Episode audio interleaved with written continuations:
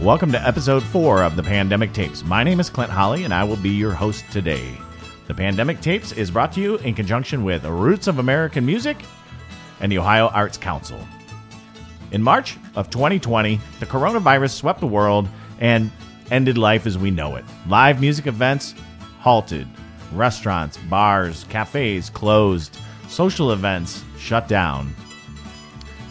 Roots of American Music, based in Cleveland, Ohio, had brainstormed a fundraising series called Garage Band Garage Sale, in which Roots of American Music would sell items donated and also hold live in person music performances. With the advent of the coronavirus, all of these events were canceled. The Ohio Arts Council was gracious enough to allow us to retool this whole program as a podcast. And what we are doing is we're checking in with musicians and seeing how they're maintaining their creativity and what they've been uh, doing since they can't go out and do what they do best, which is go out and play in front of people. ROAM has a long history of employing musicians as teaching artists, and these artists go into schools and homes for developmentally disabled adults, and they teach things like songwriting, or they maybe they just perform for the enjoyment of the people who can't usually go out and uh, seek out that kind of entertainment on their own. Today, my interview is with Kevin Richards. Currently, he's the executive director and the artistic director of Roots of American Music, hats that uh, he's been juggling for uh, 20 years now. And uh, he sees the light at the end of the tunnel, uh, ROAM, as a, a, plan for the future, and he's very excited about that. And Kevin is also a lifelong music fan and musician who plays upwards of 200 gigs per year. So let's sit down today and talk to Kevin and get his perspective on how the coronavirus has impacted him as a musician and through the nonprofit world. All right, uh, my name is Kevin Richards. I'm the, the, founder and artistic director of Roots of American Music, which was launched in 1999. And uh, today I wear quite a few hats, uh, doing executive director duties as well as artistic duties. And um, I'm the founder of Roots of American Music. Glad to be on board. And you've been a, uh, a, musician for a good portion of your life too. When did you start playing music? Uh, you know, I started playing music in in elementary school uh, and middle school, and I played saxophone and okay. I played saxophone in all the school bands. Most people don't know that that I, you know, I was classically trained and uh, and I didn't touch a guitar till I was in tenth grade, and then I, I got really interested in Led Zeppelin and Jimi Hendrix and Mamas and Papas and Beatles and kind of started from there. And eventually discovered Muddy Waters and Robert Johnson and Merle Haggard and started playing the fiddle and the banjo, the pedal steel and mandolin and uh, started listening to old time string band music. So been playing music my pretty much my entire life. When was your first uh, professional? What was your first paying gig? Do you remember that? Um, I did a job when I was probably 18 years old for some folks that were uh, some adults that had disabilities, and okay. uh, and we did a little summer concert, my my friend and I, and uh, and shortly after that time, I did a, a, restaurant gig with a friend named Huey O'Brien. We played at Au Provence Restaurant on Lee Road in Cleveland Heights, and uh, both those gigs were probably in the same week, and that was the start. And uh, I think I made ten dollars or twenty dollars. right. Now, and I, uh, I was hooked. now, going back to that that first one you talked about about uh, helping some uh, you know d- disabled or, or challenged adults, uh, that kind of almost lays the groundwork for some of what Roots of American Music does now, right? That is correct. Uh, uh, we've been up and running for 21 years, and in about the fifth, sixth year that the organization was running, we began to expand to serve more people. Up to that point, we'd work with youth and some seniors and some adults. But uh, over the past 15 years, we've expanded the work that's with seniors and uh, adults, but specifically working with organizations that have adults with disabilities. Um, our teaching artists um, currently or have been serving 21, uh, doing 21 visits a month. So wow. let's say some say someone like Ray Flanagan does two performances a month, and Jack DeLisandro he takes a visit to two or three. Uh, veteran Jack Mazenko might go to four or five of them. Right. I might go to one or two of them. So we average 20 of 21 a month, um, over 220 a year, and uh, you know that's come to a grinding halt. So it's been been kind of shocking. So all, all, of that is off the books right now. And have you guys been doing? Uh, have you been doing any of the ROAM programming uh, virtually online at all as of yet? Well, yes, we have. So um, this is really interesting. We this past year uh, we worked really hard on this program called Blues is the Backbone. Um, years ago, when, when, the Rock Hall launched, I, I, ran a program called Blues in the Schools for the Rock Hall. And it was for middle schools. It was for um, for seniors, juniors, you know, high school, some, sometimes colleges. It was an outreach education assembly program. Um, I just began to toy with this idea of, hey, could we convert this blues program, since blues is the roots of so many different styles of today's music, and get it into uh, the hands of youth. And we're talking first grade, second graders, third graders, etc. Um, I worked with Juliana Tabor and Jason Myers, and we created what's called Blues is the Backbone. And uh, it's a literacy, it's a songwriting program, it's a basic 101 intro to music, but it's also an intro to the blues. Right. Um, we were thrilled in March. The foundation world reached out to us and we found out uh, that three separate foundations had funded this program. Oh, wow, that's great.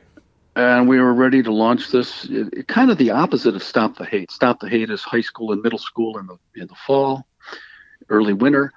We wanted to run this in the in the spring and early fall. Right. So uh, we we were all set to go, and you know it it got shut down. Um, however, we did began to work with uh, Juliana Tabor's school and a teacher named Patrick Chase, who's the classroom teacher, and he was really great to work with. And we we've done about five or six virtual lessons with him. Oh, great! So that's so uh, that's well down the road already. Then. Well, we I we jumped on this. You know, I, I saw this as a priority and an opportunity. We just said we got to do this, or we're we're in really big trouble. Right.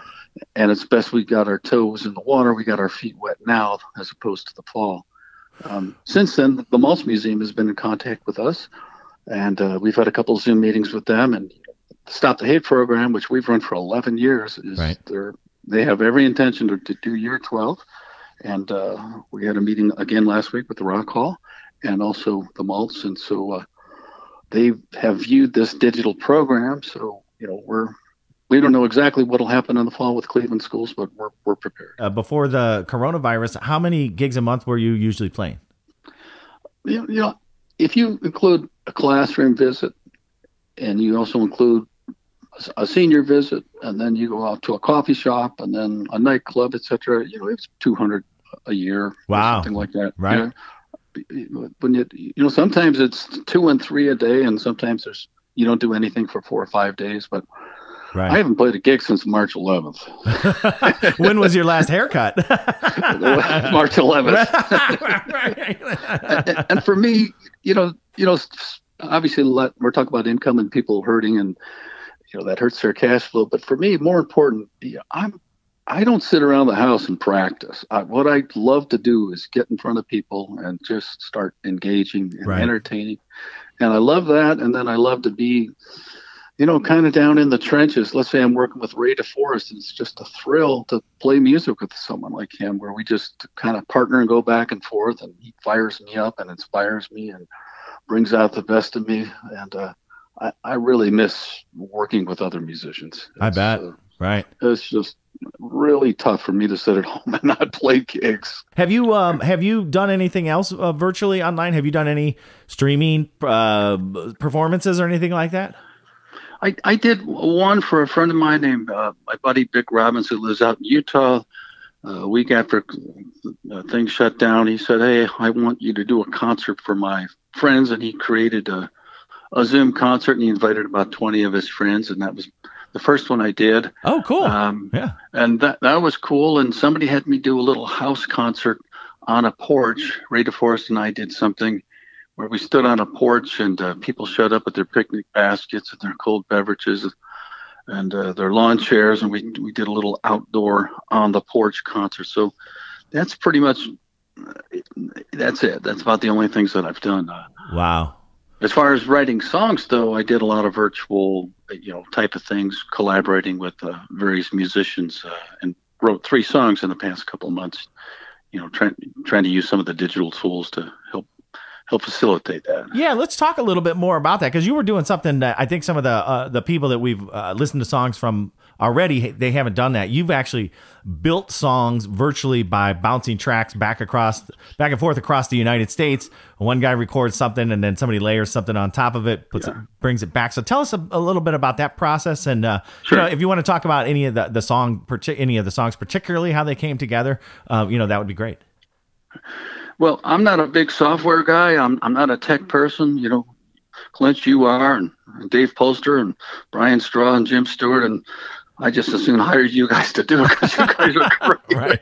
And then I can focus on other things. But now it's a different world. So um, I started, you know, thinking about garage sale, garage band, and I thought about this idea about a guy named Jimmy, was a neighborhood person in in my in my world when I was a kid. He was, he was an alcoholic and he, he would sleep in the garage and. Uh, um, you know, that's kind of where that idea came from. So I just wrote this tune really quickly and uh, happened to trade text messages or uh, I'm sorry, Facebook messages with Dan Bodie. Dan Bodie was living out in Seattle. Dan was the uh, former vocalist with the group Moco Bovo, or mm-hmm. still is the vocalist, and uh, he's moving back to Cleveland.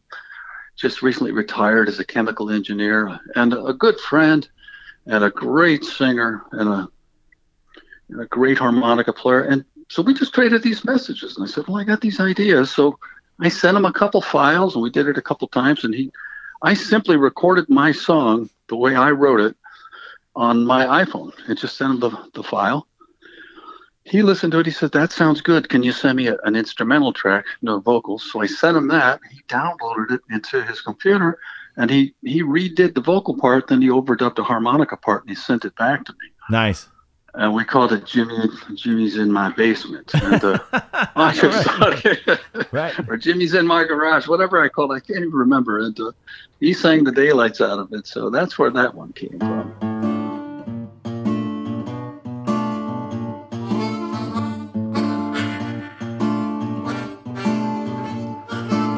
Lives in my basement. He got a toothpick in his eye.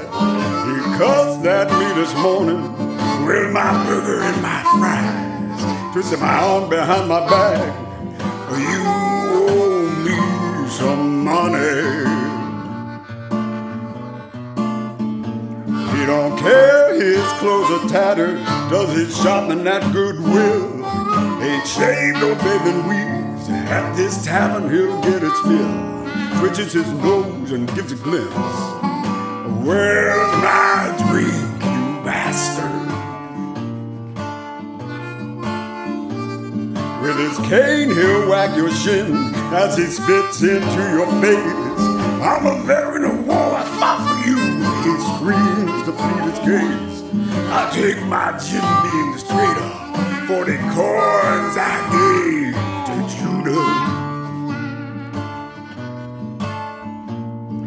His breath is gasoline, slime is a three-toed frog. I kick Sonny Liston's ass. 63, I beat him like a dog. Hurry up with my Boilermaker. Maryland's waiting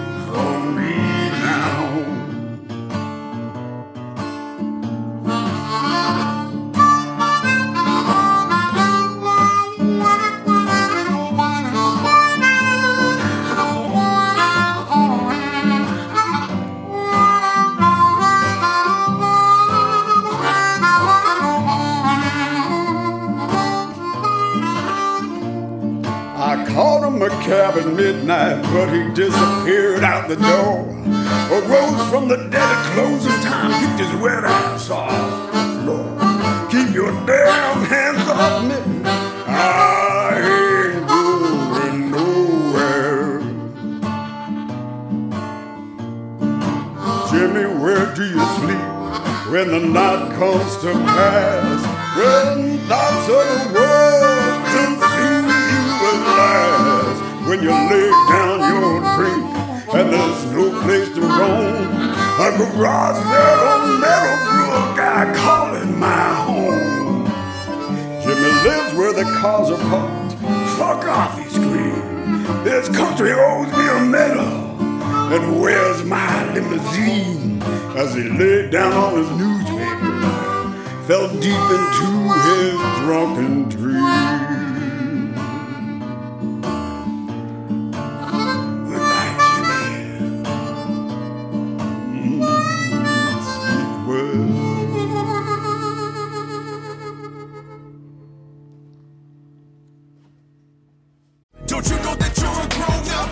I'm a grown up. Me too. Yep, me too. But you know, these days being a grown up can really suck. Luckily, we're grown ups who grew up in the coolest generation. We had video arcades. And also some of the best TV and movies ever made. We lived the origin of awesome consumer electronics. The list goes on and on. Yep, Generation X. exactly. And we're Gen X grown up. Every week, the Gen X Grown Up podcast explores media, tech, toys, games, and more from both yesterday and today. through the eyes of Generation Xers who absolutely love that stuff. You can find us on iTunes or wherever you get your podcasts. Or find us on our website, genxgrownup.com. Life sucks as a grown up. All right, you think that was good enough? I, I hope so, man. I'm tired. Who listens to a promo on a podcast and then goes and listens to a different podcast? right. I, I, I've never done it. right.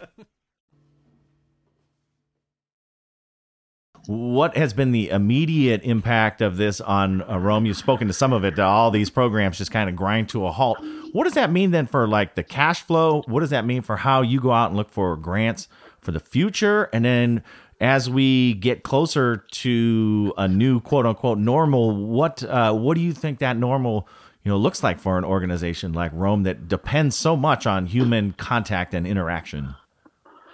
That's a lot of questions, and I, boy, I'd like to tell you I have all the answers, and I just don't. Let me start with the Fairmount School of Music. Started 30 years ago. My wife runs that. That provides one-on-one, face-to-face lessons in Cleveland Heights. We're located on Fairmount Boulevard, above the bread shop. And uh, in March, we closed our doors. Probably 50% of our teachers began using digital platforms. Some of them are not using digital platforms and just stopped teaching. Right. Uh, re- recently, a couple of them are trying to come back and actually teach face to face upon request and you know, you know, careful situation. But you know, that particular uh, revenue stream is probably cut in half. And Right. uh, you know, can we survive? You know, short term certainly, but you know, if this happens, goes on for a year or two, you know, what? It, it's just like a restaurant closing. It's uh, Right. are you gonna do? Um, that's what's going on at Fairmount School of Music. At Roots of American Music, like all our many of our outreach education programs are just on hold. Um, we do a, we're usually gearing up for summer camps right now. We're always involved in a couple summer camps, and those have all been canceled. We're looking at the fall and hoping the schools are going to let us in, but we're not sure. The senior programs are completely shut down. Right. Um, but we did adapt and we created this senior song program based kind of like on our garage sale garage band idea. And we've had some pretty good luck with that. Um, you know, Pandemic Tapes was lan- launched out of Garage Sale Garage Band. Right. But, but, but a second project funded by the Arts Council is called People on the Move, which talks about immigration and migration patterns and refugees and how people came to this country. And, and it talks about family history where people talk about, you know, their, their roots. And what's come out of that, of People on the Move, is uh, quite a few of our teaching artists have talked to seniors by telephones and by digital platforms and have written and created songs and they're up on the Roots of American Music website Oh, cool. and we it's really cool and we think Right. this is a it's if you go to the roots website you, you you click on the people on the move page or you could click on the the adults senior tab that's the one adults seniors you tap on that and you'll see uh uh, Bethany Joy, you'll see Alicia, you'll see Ray Flanagan's videos, and we hope to build that out so that we're going to have a bunch of those up there. So we've had to adapt, we've had to, you know, be creative, that's a great segue into the next question that I was going to ask is was what uh, you know you've spent a lot of time in venues, restaurants, bars over the last you know 30 years of your life. Um, what do you see the impact of the coronavirus on local venues, especially places like you know the Beachland, the Happy Dog, uh, Nighttown, those those kind of places? Um, what do you think is, is going to happen, and and uh, what kind of loss to the community is going to happen musically and uh, creatively if those places aren't around? Well, if those places aren't around, that's a huge loss. And I, I really think it's the responsibility of our community to step up and support these organizations and these clubs and, and keep them going. I mean, this has been the bread and butter and, and the places where all of us have been able to perform. And, um, you know, I'm, I'm, I'm going to I'm gonna go to these clubs. Um, I'm going to be socially safe and, you know, maybe I'll send a donation to them or something. But I, I think it's really, really important that these these places survive. And and not all of them will. I mean, it's uh, it's a crazy world, and um, some restaurants are going to close and some coffee shops are going to close and some nightclubs are going to close but you know maybe some other ones will open up too Kevin's been very prolific during the whole coronavirus, eh, writing several songs and collaborating with people all across the country, and always trying to find those people that are going to complete his vision for each particular song that he's written. So let's let him set up the next song that we're going to listen to, a collaboration with a Northeast Ohio artist named Charlie Weiner. but i thought about uh, these people who were passing away uh, at the late stages of the covid virus and uh, they're isolated they're alone they can't reach out to their family members um, and i just thought about how horrible you know watching lester holt every night on the evening news and hearing about more people dying in in hospital beds and and they were totally alone. And so i just started thinking about this uh, this idea for a song based on uh, someone who's on the verge of death who finally crosses over and em- embraces the afterworld. And and uh, once they cross over they're free uh, free of burden. They're they're feeling pretty good. And uh, you know so i came up with this little melody and this little chorus and i sent it to charlie weiner and, and a couple days later he sent it back to me and uh, he wrote a bunch of verses to it and um, i i think it's really pretty cool and so um, i think he called it jesus my friend and so that that's what we have and you know usually when you write this stuff you go in the recording studio you do Right. you do it upright you do demos you got everything worked out and and these these are all that's you know one step before the demo. There's, you know, Right, there's, no- right, there's, right. there's no keyboard part. There's no there's no upright acoustic bass player. There's you know this these are done bare bare minimum type of things with Right. just overdubs on using iphones. But it worked. And if we ever get to the other side i want to go in the recording studio and record these songs you know and do them upright Well, these are a good representation of uh, the moment, you know, right now though too, and I think that's a lot of what the pandemic tapes are is trying to show is like how, uh, although you can't go into that studio right now, how you can uh, still accomplish your what you want to do and still be creative with the tools at hand. Um, Well, well, I think all of us have to push forward. I mean, this is you know a setback, but we got to look at the upside. right. We just got we just got to try stuff and see what works.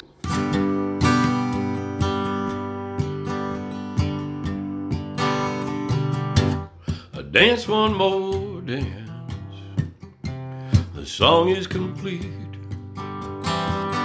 Keeping time with the heart. Each breath that I breathe. Lonely the sound that surrounds and fills the air. Please take my hand, Jesus, my friend, so I'll know you're there.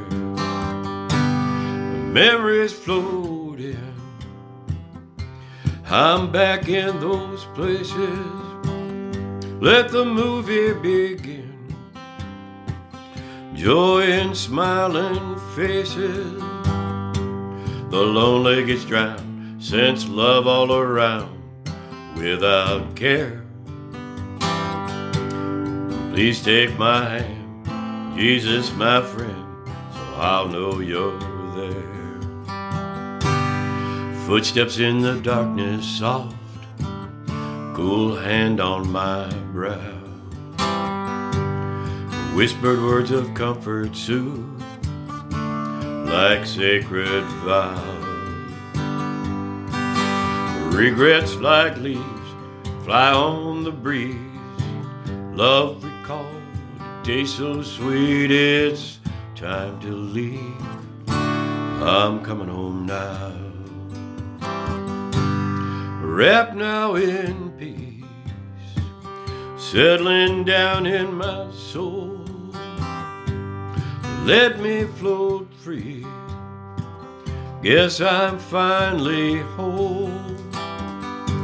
The lonely is gone, filled by summer song, as light as the air. Please take my hand, Jesus, my friend, so I'll know you're there. Mhm. Mhm.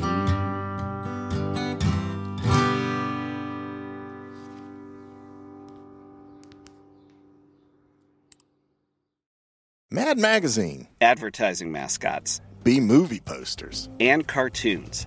Oh, yeah, can't forget cartoons. If you get the funky connection that ties these pop culture gems together, you'll dig two designers walk into a bar.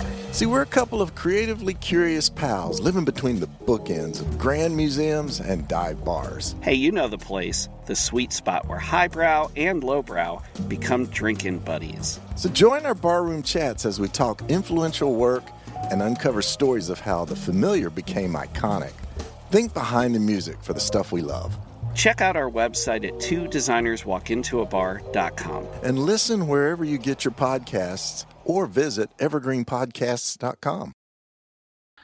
Uh, my thoughts between now and the end of the year is I'm just going to keep trying stuff.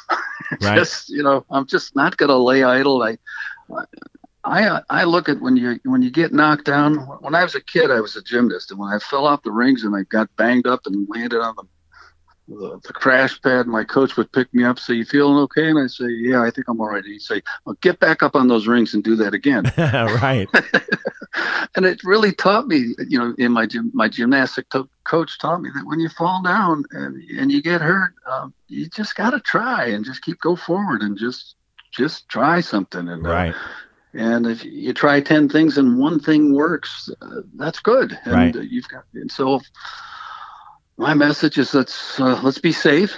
Let's you know let's stop this spread of disease, but let's figure out how uh, how these arts how these arts organizations are going to survive. We got to have arts. We got to have restaurants. We got to have clubs. We got to have painters and musicians, Right. chalk artists, and I got we got to figure out to support it. Thanks for tuning in to another episode of the Pandemic Tapes. Usually, this is where I bring up the outro music and thank a lot of people.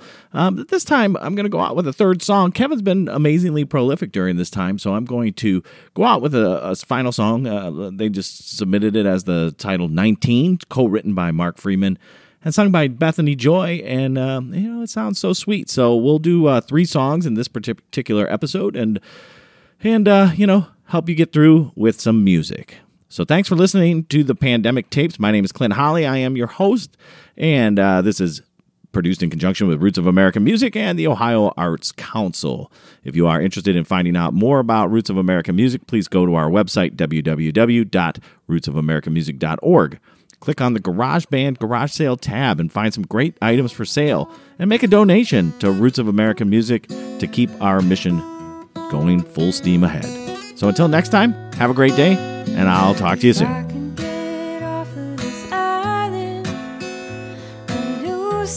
I'll play every day. When I get myself off this island, the crowds will flock my way. Oh, nightclubs are coming back when 19 goes away.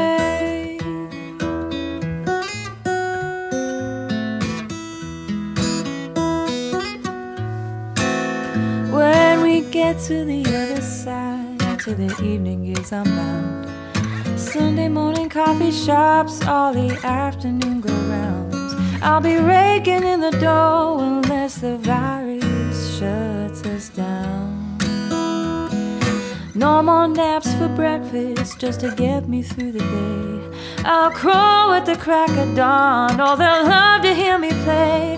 I'll write a new one every day if Corona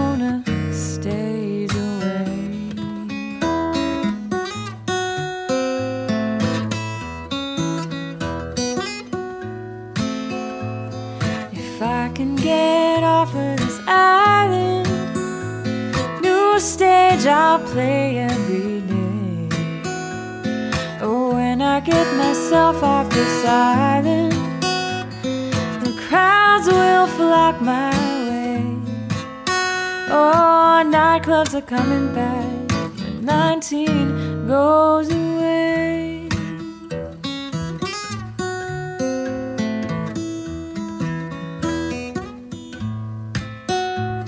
And all the fine musicians whose music is their craft, they'll make a new vocation. We finally got the shaft. Perhaps we'll look for something new, a chance to play for free. We'll call on our creative tools to all we can be. Then when I get off of this island, I'll be rolling in the bread. Just might have to lose it to find it. So right now it's time to share. When I get off, the unknown